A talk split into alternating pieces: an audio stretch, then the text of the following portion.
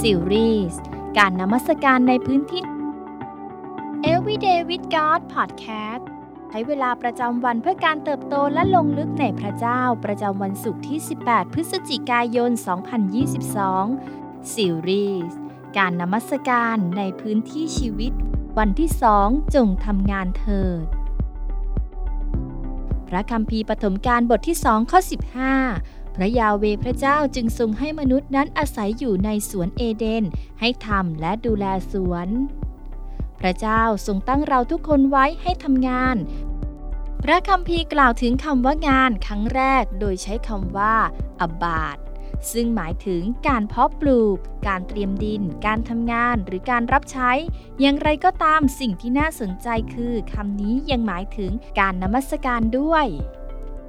รูปแบบแรกของการนมัสการที่กล่าวถึงในพระคัมภีร์คือคำที่หมายถึงการทำงาน เรื่องนี้มีผลต่อความคิดของเราอย่างไร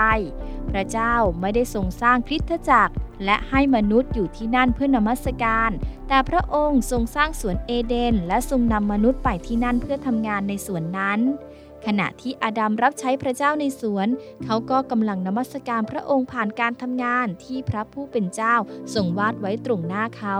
การทำงานเพื่อพระเจ้าคือหัวใจของการนมัสการพระองค์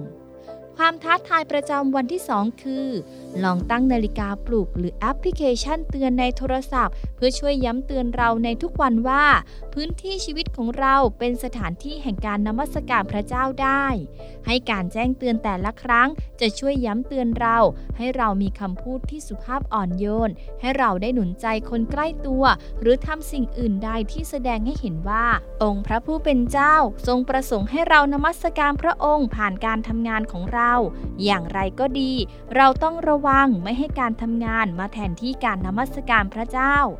การทำงานควรเป็นการแสดงออกของการนมัสการ แต่ไม่ควรกลายเป็นสิ่งที่เรานมัสการ การงานเป็นเพียงเครื่องมือของการนมัสการ แต่พระเจ้าทรงเป็นผู้เดียวเท่านั้นที่เราจะนมัสการ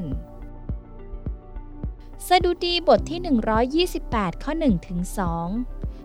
ทุกคนที่ยำเกรงพระยาเวก็เป็นสุข คือผู้ที่เดินในพระมักคาของพระองค์ท่าน จะได้กินผลผลิตจากน้ำพักน้ำแรงของท่าน ท่านจะเป็นสุขและท่านจะเจริญ พระเจ้าทรงสร้างมนุษย์โดยมีวัตถุประสงค์เพื่อให้ทำงานและดูแลสวนคำถามคือเรากำลังดูแลสวนของเราหรือไม่ เรากำลังจดจ่อและตั้งใจยอมให้พระเจ้าทำการผ่านชีวิตเราหรือไม่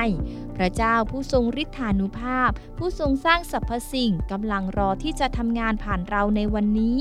จงยอมให้พระองค์ใช้ของประทานและความสามารถของเราในพื้นที่ชีวิต เพื่อพระนามของพระองค์เพียงผู้เดียวจะได้รับการสรรเสริญ เฮนรี่วอร์ดบิชเชอร์ นักบวชและนักปฏิรูปศาสนาชาวอเมริกันกล่าวว่า เมื่อพระเจ้าทรงต้องการปะการังและหอยนางรม พระองค์ทรงสร้างมันขึ้นมา และวางไว้บนก้อนหินและโคลน แต่เมื่อพระองค์ทรงสร้างมนุษย์ พระองค์ไม่ได้ทรงทำเหมือนอย่างปะการังหรือหอยนางรมนั้น